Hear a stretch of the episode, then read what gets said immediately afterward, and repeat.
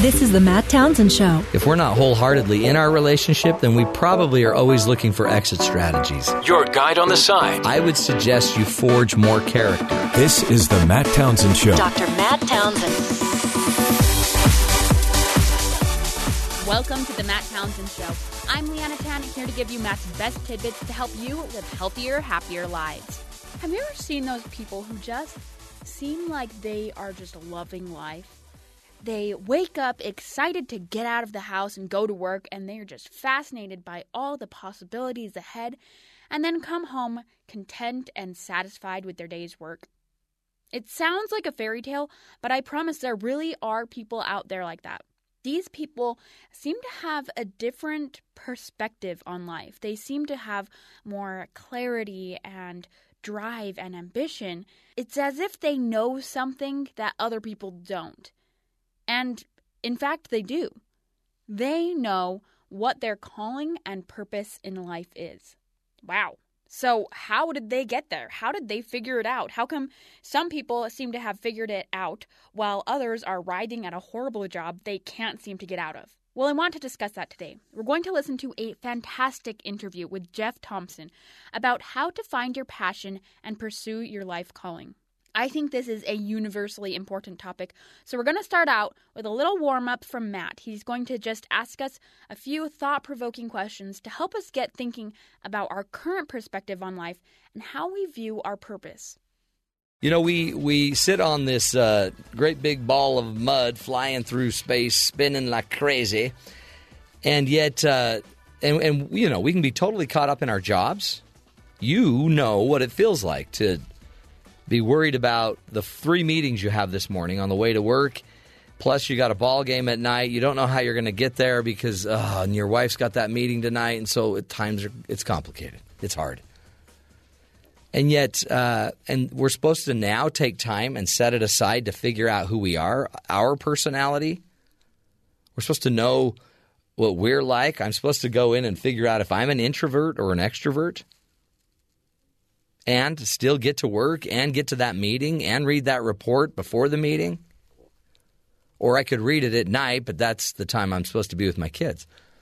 So we are in this tangled world where we have so many conflicted demands on us and um, conflicting demands on us that we want to be closer to our family, and yet we are supposed to finish that report. We want to you know, succeed and excel in our job, except so and so is always uh, needing my advice at work. And it's not my job to give so and so the advice. It's enough to drive you crazy, isn't it? Do you ever just feel like, I can't do this anymore? I am, I'm losing it. I mean, I think that's the universal issue. Carl Jung once said, That which is most personal is most universal. So if you feel stressed out, completely done, you're normal. And maybe one of the things we all could do is just figure out um, some, I don't know what you call it, a, a mantra, but really more just some perspective. What's the default perspective that helps you get back to what you need to do and who you really are? Just the simple idea that, you know what, life is more important than any of this. It's uh, it's more important than the stress I'm feeling, and tomorrow is another day. It's going to get better if we just can get through right now. Don't spend your entire day worrying about tomorrow or even yesterday. Maybe we need to find a way in the moment to get centered and figure out what you are about. So if I asked you, if I brought a a microphone came right up to you and put the microphone in your face and asked you, "What is what is it that you are really about on this earth?" What would your answer be? If you are here to become the best possible person you can be, you know, with uh, morals and and values and love, if that's what you're supposed to be, you need to know that if you don't have an answer to the question, why are you here on this earth and what is the most important thing you want to become, then you're just going to keep spinning and everything's going to get harder. And saying no will be harder because everyone else will be pushing for their yeses to take place. we all have to take some time and figure out why are we here and what are we really doing. So, what is your answer to that? If you don't have one, spend some time today figuring that out. Nietzsche said there's a great, uh, it's easy to say yes, it's easy to say no when there's a deeper yes burning inside. It's easier to say no to people when you know what your yeses are. And if you don't know what your life is about and what your world is about and why you are here and what matters most, then you're going to end up getting out of integrity. And that hurts. So just today, start figuring out the answer to that question. What is the what is your purpose? What is it that if you're not here to deliver, the rest of us lose out on, or your family, your friends, your your people around you would actually lose? Interesting stuff. A little coach's corner for you. We'll take a break. Come back. Stick with us. We'll be back in just a few minutes.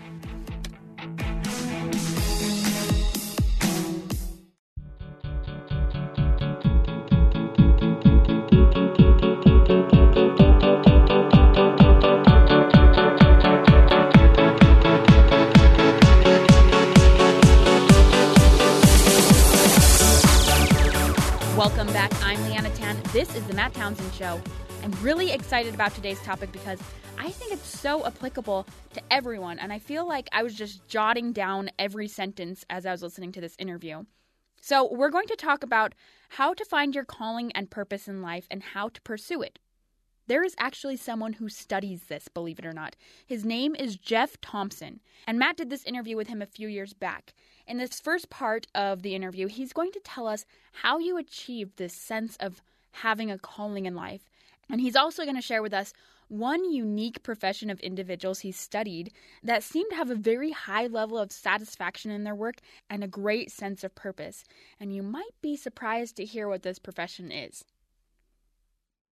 So, Jeff, okay, callings and zookeepers.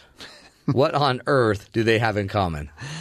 Well, first, let me just say your comments about your friend Larry are really telling. You use the word revere. Yeah. And there, and we do have a sort of reverence around people who had found this passion Yeah. about their work, um, and that's what that's what I like to research. And I'm I'm a you lucky like to, guy. to research the passion side. I think my calling is to study calling. actually. That's great. And I, I just love talking to people whose eyes light up when they talk about their work because Mm-hmm. they know they're contributing something. And, and I do I have a sense of reverence about that. So that's really cool. Thanks. Do you think it's um is it do we just happen upon this or is it something that can actually be focused and intentionally created? Oh, that's a that's a great question. I think probably the best way to answer that is to talk about zookeepers. Yeah, okay, let's get into up. that. Now, by the way, zookeepers. Yeah. What? Why? Where? How did you get there? Well, uh, it was kind of a whim, Matt. I Were mean, you needy? Did you need a sample? We did, yeah. My my co-author, uh, uh, a gentleman named Stuart Bunderson at, at Washington University in St. Louis, and I were um, casting about trying to find, figure out who we could talk to that had this sense of passion, and we wanted to find a profession where the, the, the folks didn't make a lot of money, so there wasn't a lot of economic incentives, Oh, where there wasn't a lot of chance for upward mobility. In other words, we wanted to find passion its purity. yeah. Right, you didn't want like compensated passion. That's fake. Exactly, because if Yeah. you're studying it, you want to see it Right. in its pure form. And so, just sort of on a whim, we thought, well, what about zookeepers? You know, we like taking our kids to the zoo, and so we started interviewing a couple of zookeepers, and it just turned out to be a gold mine because these folks are great. grossly underpaid. Oh yeah, for Um, what they're, doing, highly especially, yeah. qualified and well educated in what they do. They just sacrifice a tremendous amount, but their levels of work satisfaction are off the charts. Are they really? Yeah.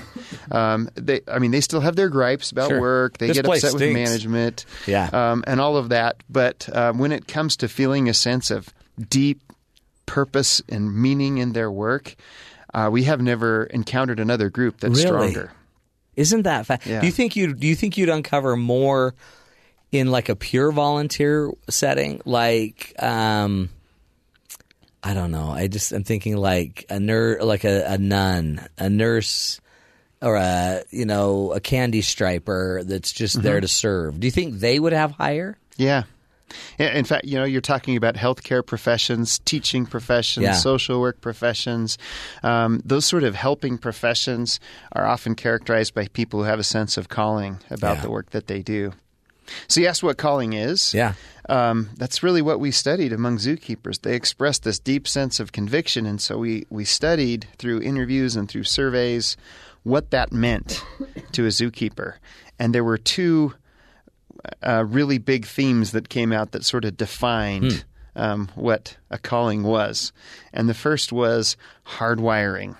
Interesting. In other words, these zookeepers felt like they were born to do it. It they were animal people from day one.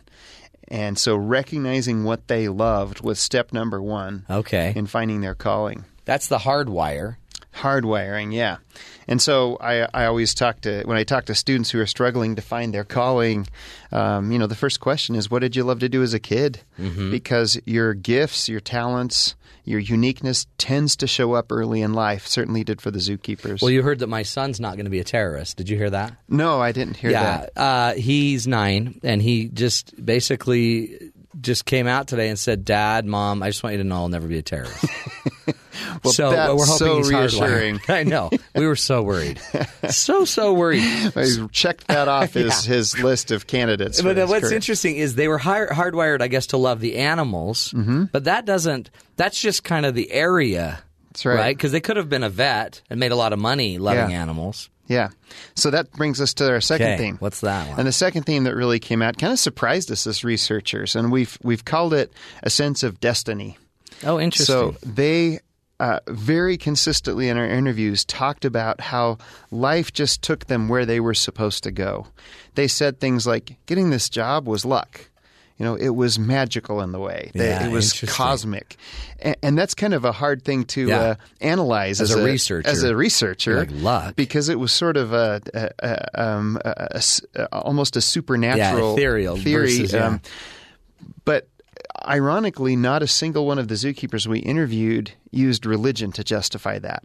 None of them said God led me Yeah. here. They said uh, life brought me here. The hand of fate brought me here. So uh, when we boil those down, a sense of calling is when you um, identify your unique intrinsic passions. Okay, and you observe the doors that life opens for you, and you take advantage of the opportunities that are presented.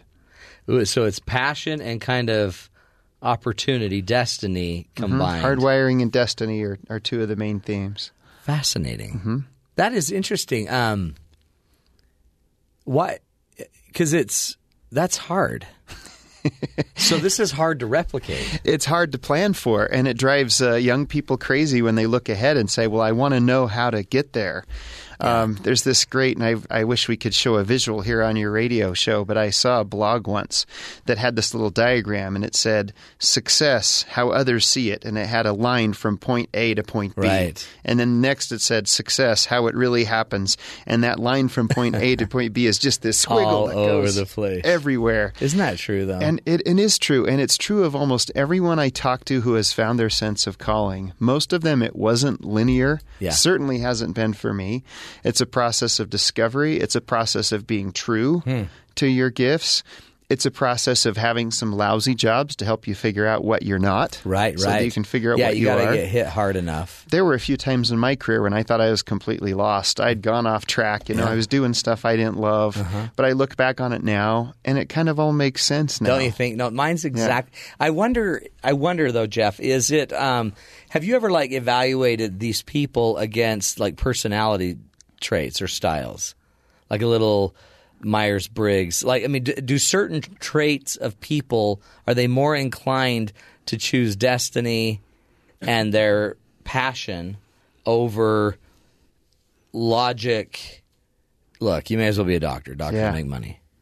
So, so does it tend to be a certain type of personality that's more likely to go falling, finding their calling? Well, I wish I had an answer to that. That's something I'd like to study, That but we haven't we haven't done that that's yet. I- complex. That's good, my my gut reaction is it. I think that's the case. Mm-hmm. Uh, I I think there are people who are more likely to embrace this pursuit of Right. a calling. Right. Um, but I also think, and this may be overly optimistic, but it's what I believe.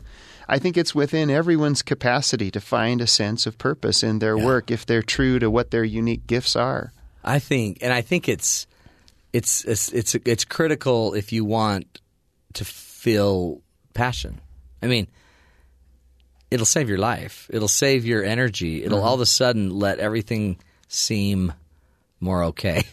Yeah, I, I've lived that. It gets you through your day when times are tough. Sure. I mean, I, I had a corporate job for a while that clearly was not my calling. I did not feel a sense of purpose there, and every day walking through the door was sort of a, a sick feeling. Uh-huh. And when I went home at night, I wasn't the as good of a father or husband as I think I could have been. It Yeah. sort of drained at me, and it, it was important for me to recognize that so I could find a way to move on. Isn't that funny? I was so exhausted the other day because you know November's big, and I try to get everything done in November so I can relax more in December. And I have a lot of clients I see every day, and we had pushed them all, and then I had been sick, so we pushed them all into this week. So last week I was really busy, had a bunch of speeches, had the radio show, all the stuff, and was spent. And was literally I had 45 minutes in a snowstorm. This is where I ran into it. Found out that you can't slide through a roundabout because I slide straight and they go around. Um, so in that moment, uh, though, I was exhausted on my way to another speech that'll take two more hours, which means I won't get home till ten. And I had a letter card and two boxes of cookies waiting for me at my desk when I came out. Dropped off by a client who then talked about how we had our work together had saved their marriage and now they have four kids that are happy and we're a family. That's payday, And isn't all of a sudden my passions kicks back in Yeah. and I'm like, okay, whatever. And honestly, I'm numb with happiness. Like, okay, Yep. then I'll just go tonight. We'll do a great little speech, change some lives today right here, go home, be with my family, change those lives. I mean, it totally re-energized. me. Yeah, you're touching on another aspect of calling now that we might want to explore in a little bit, and that is uh, that a calling's only a calling if it's for someone or for something. It has to be a service. Can it not be compensated? Uh, well, it can be compensated. It's got. It's got to come from the heart. if if the compensation overwhelms the sense of giving, Yeah. then it starts to eat away at your sense of calling. Let's do that. Let's take a break. We'll come back. Good stuff. Dr. Jeff Thompson, Brigham Young University Associate Professor. Uh, just a stud. I don't know what else to call you. don't know what else to call you, Jeff. I'm sure that'll look good on your. Oh boy, if I had a V-tape. nickel for every time I was Oh, told me that. too. Me too. We'll be back talking callings and passion right here on the Matt Townsend Show on BYU Radio.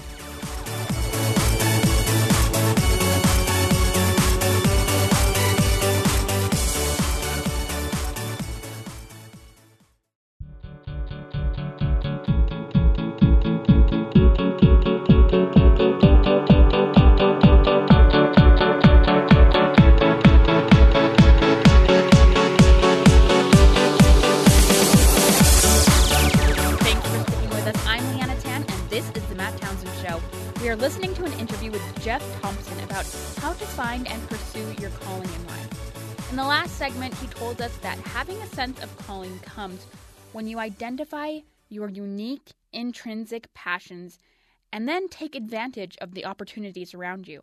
I like how he pointed out, though, that finding success and passion for life isn't a linear journey from point A to point B.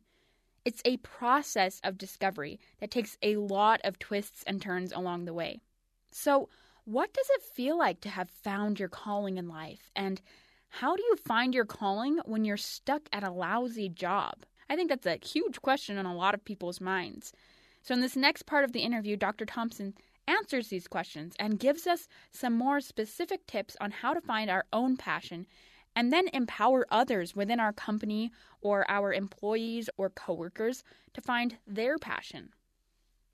So tell me, Jeff. Okay, we were talking about it's uh, passion is two things. No, what do we call it? Calling. Having your calling in life is two things. You're hard. You're hardwired, meaning you are hardwired to do something. That's kind of innate. It's instinctive to you, I guess, and you feel a sense of destiny. Kind of a mystical reason why it's just you. You need to fulfill that. Is that right? Uh, why you need to fulfill it, and also uh, a mystical sense that life has opened the right doors for you to get where you are. Yeah. It's almost gratitude. It's like it's kind. I guess that's after the fact, but it's anticipating. you- You're being directed in a way Yeah. by some source, something Yeah. is leading you there, Yeah. but not necessarily spiritual. Um, well, it can They feel didn't mention. spiritual, but it's not religious, at least for many people. Yeah, Yeah. Talk about this. Okay, so if there's an average Joe out there driving truck, let's say, and as he's driving truck, he's sitting here thinking, uh, "Hello, don't feel called." some do, by the way, and I know they do, and they're passionate about that, and some don't. Um, what are they supposed to do? That's a great question. Um, so the the big one of the big questions I like to to address is how do you find your calling if you're stuck in a lousy job? Yeah, Um, you know, I, I, and we've all had that where I, I'm I'm working for a place that it, it's not me. It doesn't feel right. and you got to pay I- the bills. and I don't know how to get out of it. Mm-hmm. Well, if we go back to the definition of calling is a sense of hardwiring. When we're in a job that feels lousy, it's not that the it's not necessarily that the job is lousy. It, Right. It's that we're a lousy fit. Well, that means that we have to reconnect with our own higher hardwiring. What is it about us that's that's unique? So this might sound like uh, unusual advice for people that are in a lousy job. I mean, you know, the Yeah. typical advice is, well, quit, find a new job. Well, you know, if you don't have a paycheck, that can be Right. rough. My advice is throw your heart into it. Right. Do what you can at your job to to express your own talents. Right? The way that you understand Yes. how you're unique is by excelling and finding out where you can excel. So whether you're in a cubicle or in a in a truck or uh, any any position where you feel like you're not expressing your full abilities, mm-hmm. find ways to express your uniqueness at work. Why would you want to leave a job not knowing what your passion is and then go find a job not knowing what your passion is? So instead, stay in your job and go find go give yourself to it, go find a way go find your passion Yeah. then and see I mean if that doesn't reignite it, then at least you know what you're passionate about. Well, and the funny thing is sometimes you can't really see it. A lot of times our gifts are so second nature to us that we don't recognize we're good at something or we're Right. unique at something. But by throwing your heart into the workplace, other people start to say, Exactly. Wow, that guy handles things really different. Uh-huh. You know, that person um, is different than the other employees we have in So this true. organization. And so that's how destiny comes into play. Doors open for people who express their gifts at work. because they become attractive. Like if I'm a boss and you're the guy that seems to always be up on the news about the stock market, which is important to our business, then all of a sudden, you may just normally be whatever, but you're you're the guy that is the go-to guy in our department. Now all of a sudden, I now know I can see your gift. Maybe better than you can. That's right. And then that becomes attractive to me, which may be more promotable, more usable, more advanced. Exactly. And I'm the poster child of this. I mentioned my corporate job where I was unhappy. I did the typical thing. I withdrew into my shell. It was the stupidest thing I could do. Uh-huh. Yeah. I thought I'm going to put my head down, get through this, and Right. then I'll find the job I love. But as I look back on that, there were so many chances for me to grow, for me to reach out to people. Mm-hmm. What I tell students and people who are in jobs they're unhappy with is is this figure out how you can make the place better. Who, who can you serve?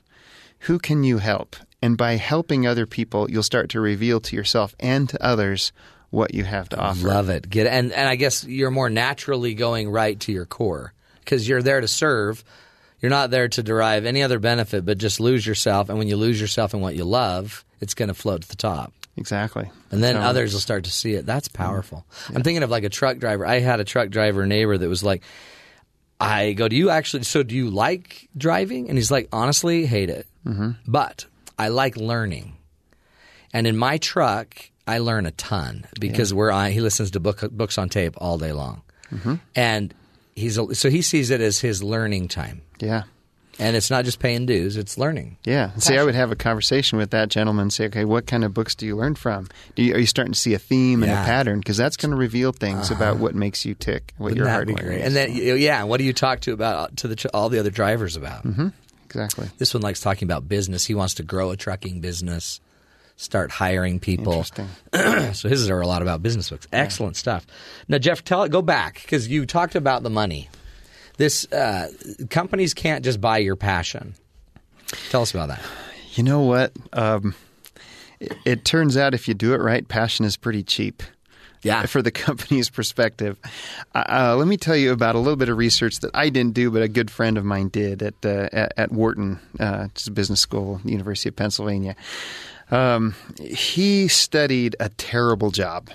It was the job of a of a, a telefund worker. A telefund are the students who call you up and ask you to Hey, pay money for donate? your university, Okay, right? right. We get those calls.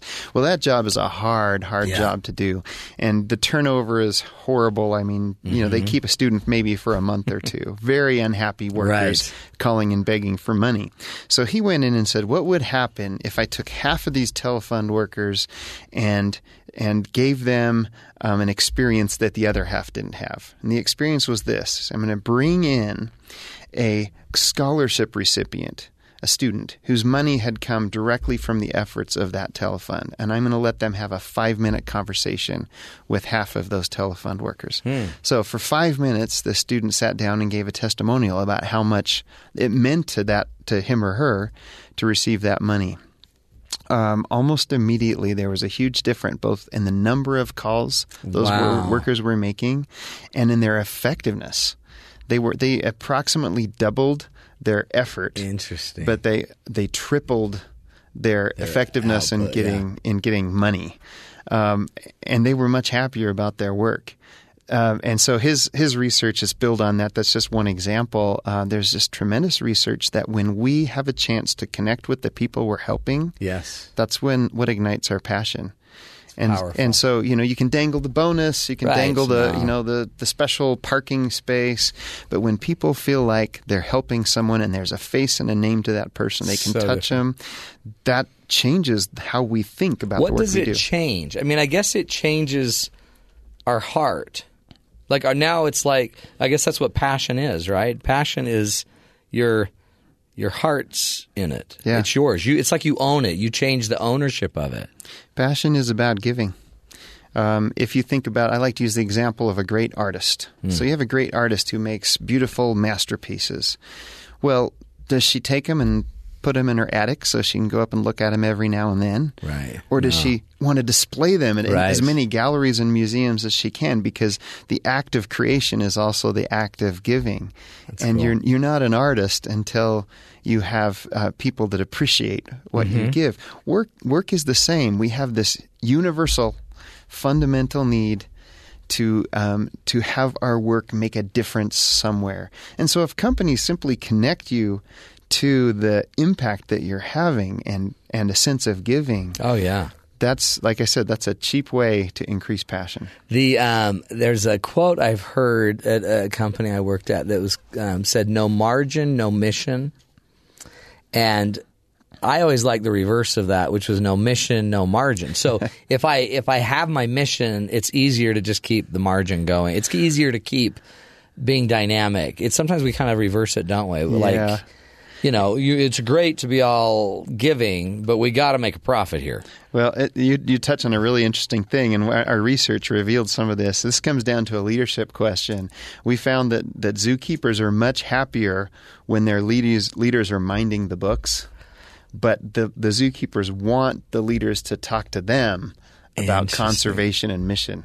So leaders have to sort of speak out of both sides of their mouths. Yeah. They mind the books behind closed doors because no mission, Yeah, no we got to have the we got to have the I mean, margins. no margin, no mission. Right. But when uh, when you're talking to employees, Talk they need to hear mission, mission, mission. It's so that's motivation 101, isn't it? It, well, it, it it is. It's it's it's tougher than. Well, it's a lot tougher. and then imagine trying to get a company with 30,000 people or 10,000 people on the same Yeah. mission. Tough. Okay, we're going to come back with Dr. Jeff Thompson. We're talking calling in life. You listen to the Matt Townsend Show. We'll be back after this break on BYU Radio.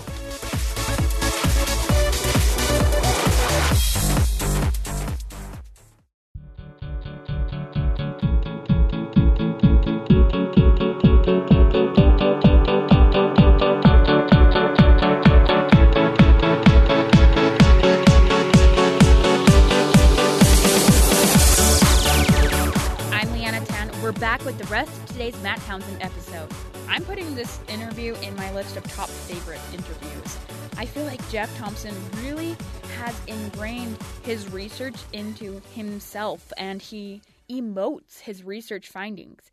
You don't come across a lot of people who study how people can find their calling in life, but I think that's awesome and I think that's such a helpful topic. So, to recap before the break, Dr. Thompson talked about how you can find your calling and passion in life even if you're stuck at an imperfect or a mundane job. It might not be that your job is lousy, but that it's just not right for you. But maybe searching for a new job right now just isn't plausible. So, Dr. Thompson advised that those struggling with this need to reconnect with their hard wiring. Find out what your talents are and what makes you unique and express those in some way at your work. He said that you find out what your strengths are by excelling, and excellence always pays off. And sometimes we don't even notice our own strengths. But if we put our whole heart into our work, then others will notice our strengths and naturally help us to find them. And if your employees feel like they have passion and motivation and calling at their job, the success of your business will skyrocket. I really believe these concepts that Dr. Thompson is teaching us here are true because I remember at one of my first jobs, I was constantly stuck on the position of door greeter. And it was a position that no one else wanted because you just had to stand by the door and feel the drafty wind blow on you every time someone came in and then greet them and ask if they needed help. And all of my other coworkers were always happy and warm inside, serving food and laughing and joking, while I was out there all by my lonesome self. And it seemed like everyone else got to switch positions. But every day I would check the board and see that I was on door greeter again. And finally, one day, instead of concentrating on how cold I was every time someone opened the door or how far away I was from all my other coworkers, I decided to think about what I actually liked about the position.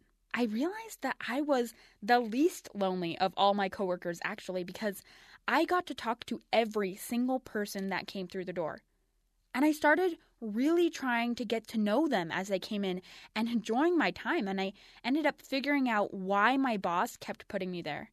It wasn't because I was a worse worker than the others, just stuck in the corner by myself, but that I was the only one who actually would talk to the customers and he wanted to make a good impression when they first walked through the door. And I may not have found my entire calling in life, but I did feel more purpose in my position, and I realized one of my strengths was talking to people and understanding people, which helped me later on when I decided to study to become a reporter and broadcasting personality. And another thing that really helped me find joy and purpose in that position as door greeter was that I realized the impact it had on others. I realized that I was the one who was supposed to help them understand the menu when they first got in there. People had questions and they would come to me for answers. Sometimes they wanted a special gift for their loved one for a birthday or an anniversary, or sometimes their kid was sick and they needed a hot soup for them, or they were just having a bad day and needed a pick me up. And it motivated me to really learn the menu as well as I could to give good suggestions and help each person have a really good experience. And when I saw them having a good time, it helped me feel like I'd fulfilled my purpose, even at this seemingly trivial job. And that's what this last part of the interview is all about. The idea that the way you really find your passion and calling is by finding a cause you can join or a problem you can solve, because true satisfaction in anything comes from helping and lifting others. Apparently, it's not ideal to have my calling be my job. Well, there are downsides. Yeah, what what are those? Yeah, and in fact, our, our, our study is titled the, the Double Edged Sword of Deeply Meaningful Work. Um, and uh, part of the downside, so I mentioned two definitional traits of callings. There's really two big downsides that our research uncovered as well. One of them is sacrifice. Yes. You don't really get a sense of meaning unless you're willing to pay for it. Yes. In the zookeeper's case, you know, they're coming in late hours, they're doing backbreaking work, they're making yeah. poverty wages Yeah. to do what they do. And it smells. it smells really bad. Yeah. And so they, they do some pretty unsavory stuff Right. on the job. But the interesting thing is when we talk to them about that, we expect them to say, even though I make all these sacrifices, this is my calling. What Hmm. they say is, because I make these sacrifices, it's my calling. Oh, interesting. You don't have a calling unless you're willing to give something for it. Right. And giving is part of the meaning. Yeah. And that was a really that was a big light That bulb that huge. went on went on for us as we were talking to these zookeepers. Their work is an offering. And if it was all pleasure all the time, it wouldn't be as meaningful to them. Isn't that f- interesting? Um, giving is part of the meaning. So it's like you have to. It's almost like your meaning is commensurate to the flesh lost. If if you're giving enough, your meaning goes up. Yeah. Isn't that fascinating? Yeah, it doesn't come cheap. It's so, and it's counterintuitive to what we would think it should be like. You know what I mean? Yeah, well, Like you, you think you should reach a point where you no longer need to sacrifice, and now you can just ride the wave of Yeah. But that's true in my profession as well. I mean, you think the time that I, the, the, the point in my career where I stopped taking away my valuable time to help a struggling student, I'm going to lose something Yeah. in my sense of purpose for what I'm doing. And we all make sacrifices to, to give the offerings that we give. Well, and that's actually very telling because you happen to be one of the most uh, appreciated professors at BYU on the professor professor rating. Is that right? system. I haven't looked at Did that. Did you not know No, that? no. Uh, where are our people that had? They just told me that they've been out looking and they checked you out and you're the bomb. well, I don't remember another what the, birthday what- what's the Thank rating you. system called, Rob? Do you remember?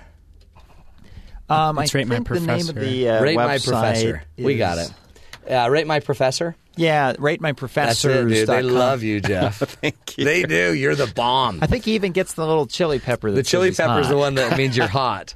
Well, I pay a lot for those ratings, you know. Yeah, we have, have you. A little cash on the side. Yeah, really though, but that says it because you're willing to sacrifice, which means probably staying late, going to Ghana for studies, and to take kids probably there for that those kind of uh, graduate student learning. So it's real though. So one key to this is, I guess, one downside is you're going to sacrifice, and Yeah. it's probably going to be kind of permanent. I mean, you're gonna you're gonna want to constantly be giving more. I, I mean, that I see it in my job, and I literally I am so driven and in love with what I do that it, it doesn't feel like sacrifice, but it does to the point that I'm sick and driving with bald tires. Mm-hmm. Yeah, I think if you have a calling and you're living a calling, you probably always feel behind. Yeah. you always feel overtaxed because Oh, you yeah. you have to get. So there's there's a downside of sacrifice. And I guess that's the payoff. And yet, no, and then family time and other things too. Yeah. What's the other? the other one is a sense of moral obligation. Mm, oh my so word. so here's here's the thing with zookeepers.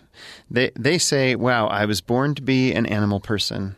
This is my thing to take care of animals." yeah. Who's going to do it if I don't do it? If I don't do it, who will? I have to do this job because no one else understands or loves animals as much as I do. Mm-hmm. So if I decide I want to go get a, a cushy job and make more money, it will be a moral failing, not just a career choice. and they carry this sense of That's true. burden around.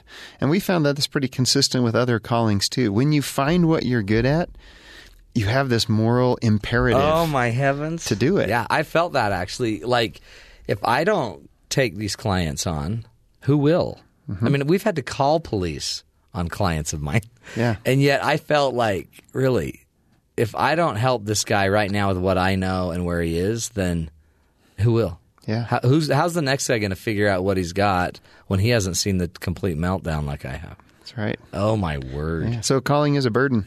It is a burden. It's a burden. But boy, it's not any bigger burden than sitting in a call center wanting to die. You know what I mean? That and then be hoping, I guess, that you know, I, I'm, I guess I'm done in a half hour. Then we'll just go have fun and have my life. Yeah, I mean, that's a long life too. It is a long life, and it's a sort of segmented life. Yeah, it is. Yeah, you don't feel like you're integrated. You don't feel whole or integrity. I guess. Yeah.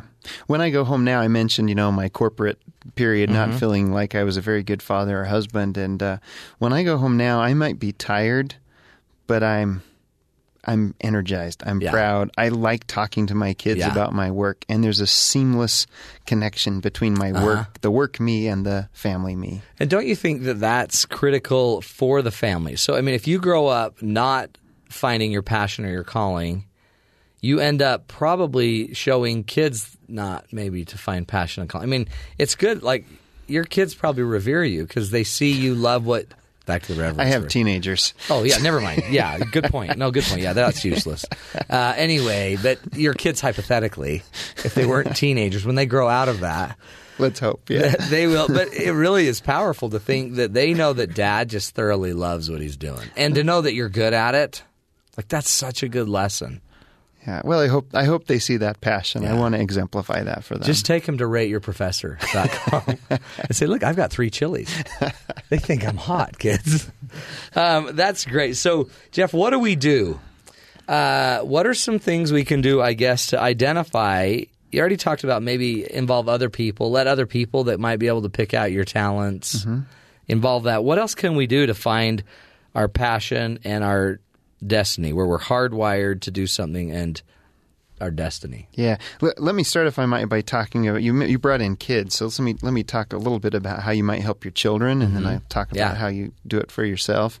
So, anytime you go to a graduation ceremony, you're going to hear a speech of you know, go out there and do what you love. Yeah. You know, you're the captain of your You destiny, and That's right. And um, I always cringe a little bit in those talks because they're very self-centered. Yeah. Go do what you love. Go Yeah. do what you want to do. Now, that's important, but the irony is you're more likely to find your passion if you think, if you give your kids advice to say, what can you give? Yeah. Who can you help? That's One of the best pieces of advice I got as an MBA student was find a problem to solve. Find an issue that you can address. That, Hmm. That's huge. That felt like a lot of pressure to me. Yeah. But that's the sort of message our children need to think of. If we really want to equip them to find a calling, they need to be thinking about contributing Mm-hmm. as much as, if not more than, what makes them happy. Turns out those things go together. Oh, totally. when you're contributing, you're happy. Yeah, and, and it seems like it seems like a backdoor way to find peace faster and to find passion. I mean, everyone tries to go the front door, like, how can I be rich? Mm-hmm. But it seems like if you went through the back door of how can I serve, and you get really good at serving, money could come. I mean, there's a lot, I guess, other than zookeepers. Yeah. But I mean, if you're a zoo owner, or if you're a uh, habitat for endangered animals, and that's your passion. I mean, you can eventually make a living too. There are people that are very wealthy pursuing that because They end up on television, on Uh-huh. Yeah. Discovery Channel, Yep. that but sort like, let of thing. that be So, let that be the lagging indicator. Exactly. And the leading indicator is let me serve the world. exactly. How Yeah. can I make the world better? Couldn't agree more.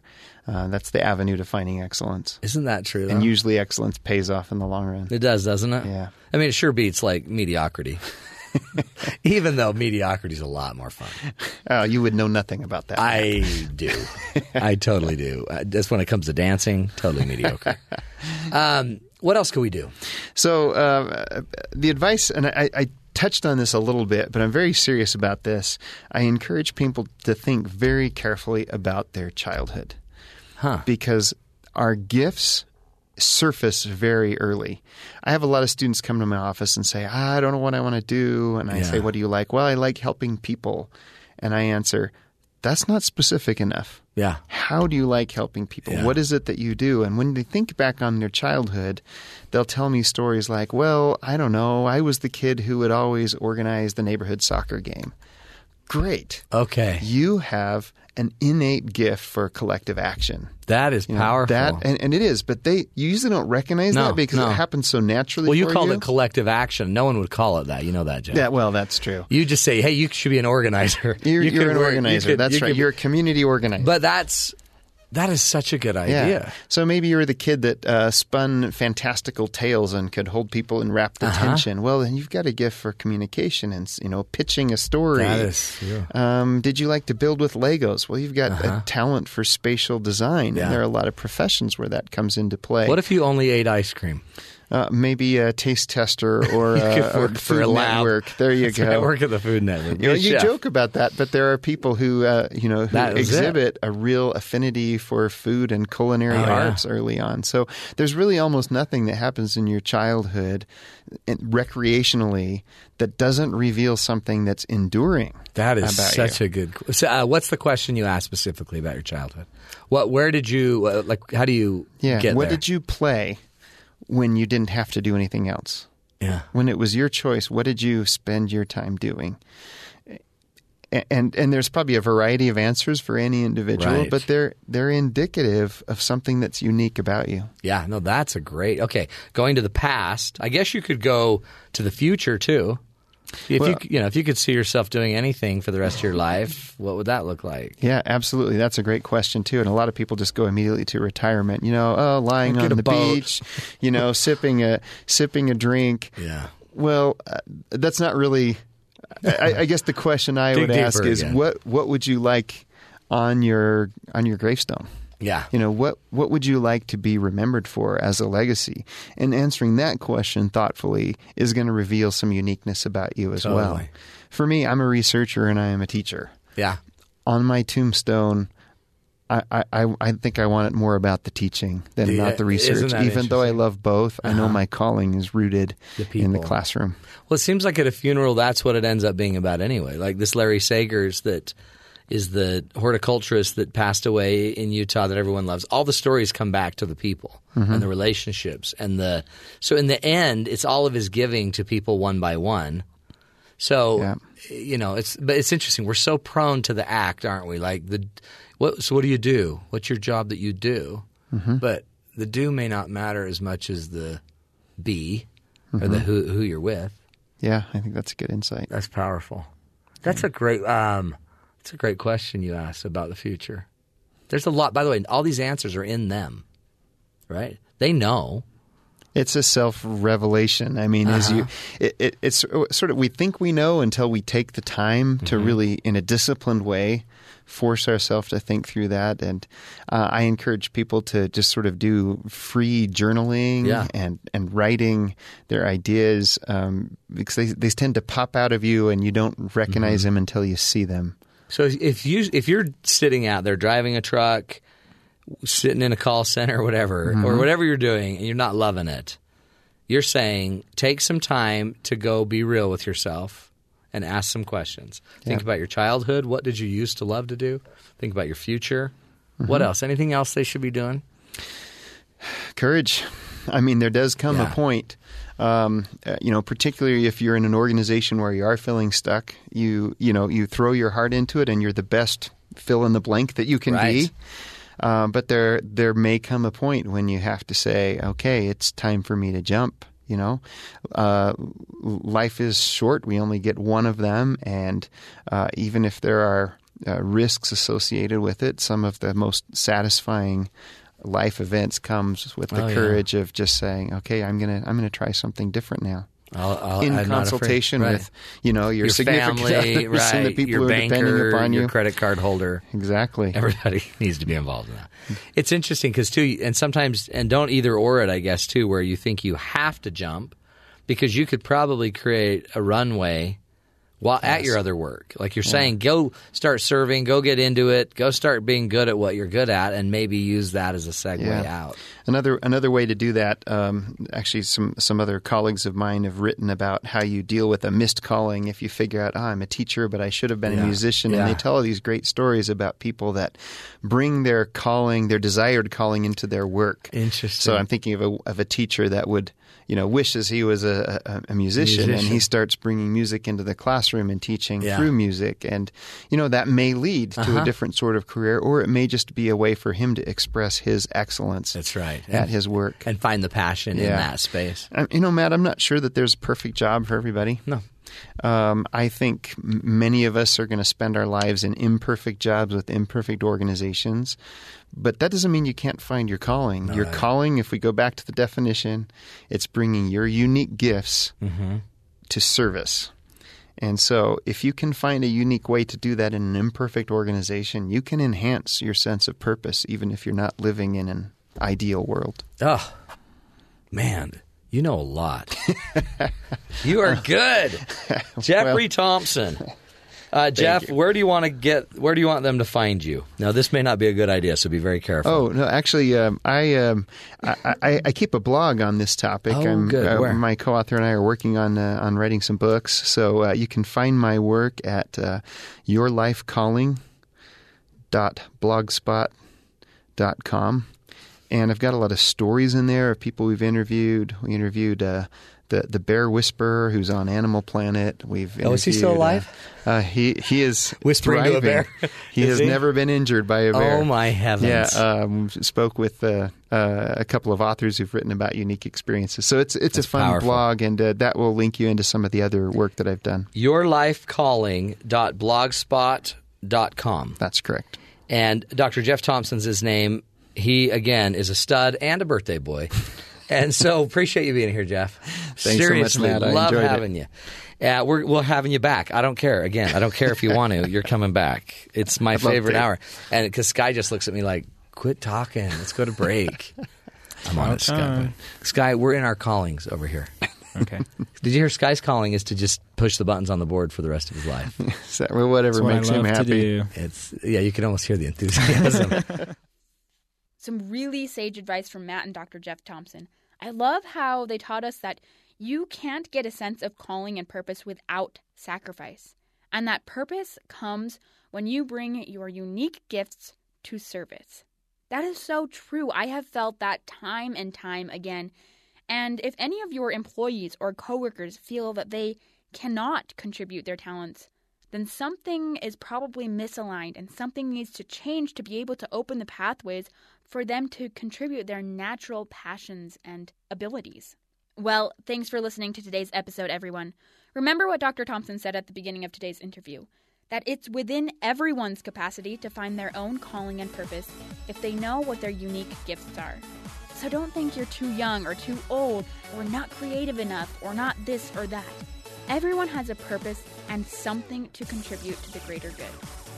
So let's all explore our talents a little more and put our passions to the service of others. I'm Leanna Tan, bringing you the best tidbits to help you live healthier, happier lives. Join me again next time for another episode of Matt Townsend.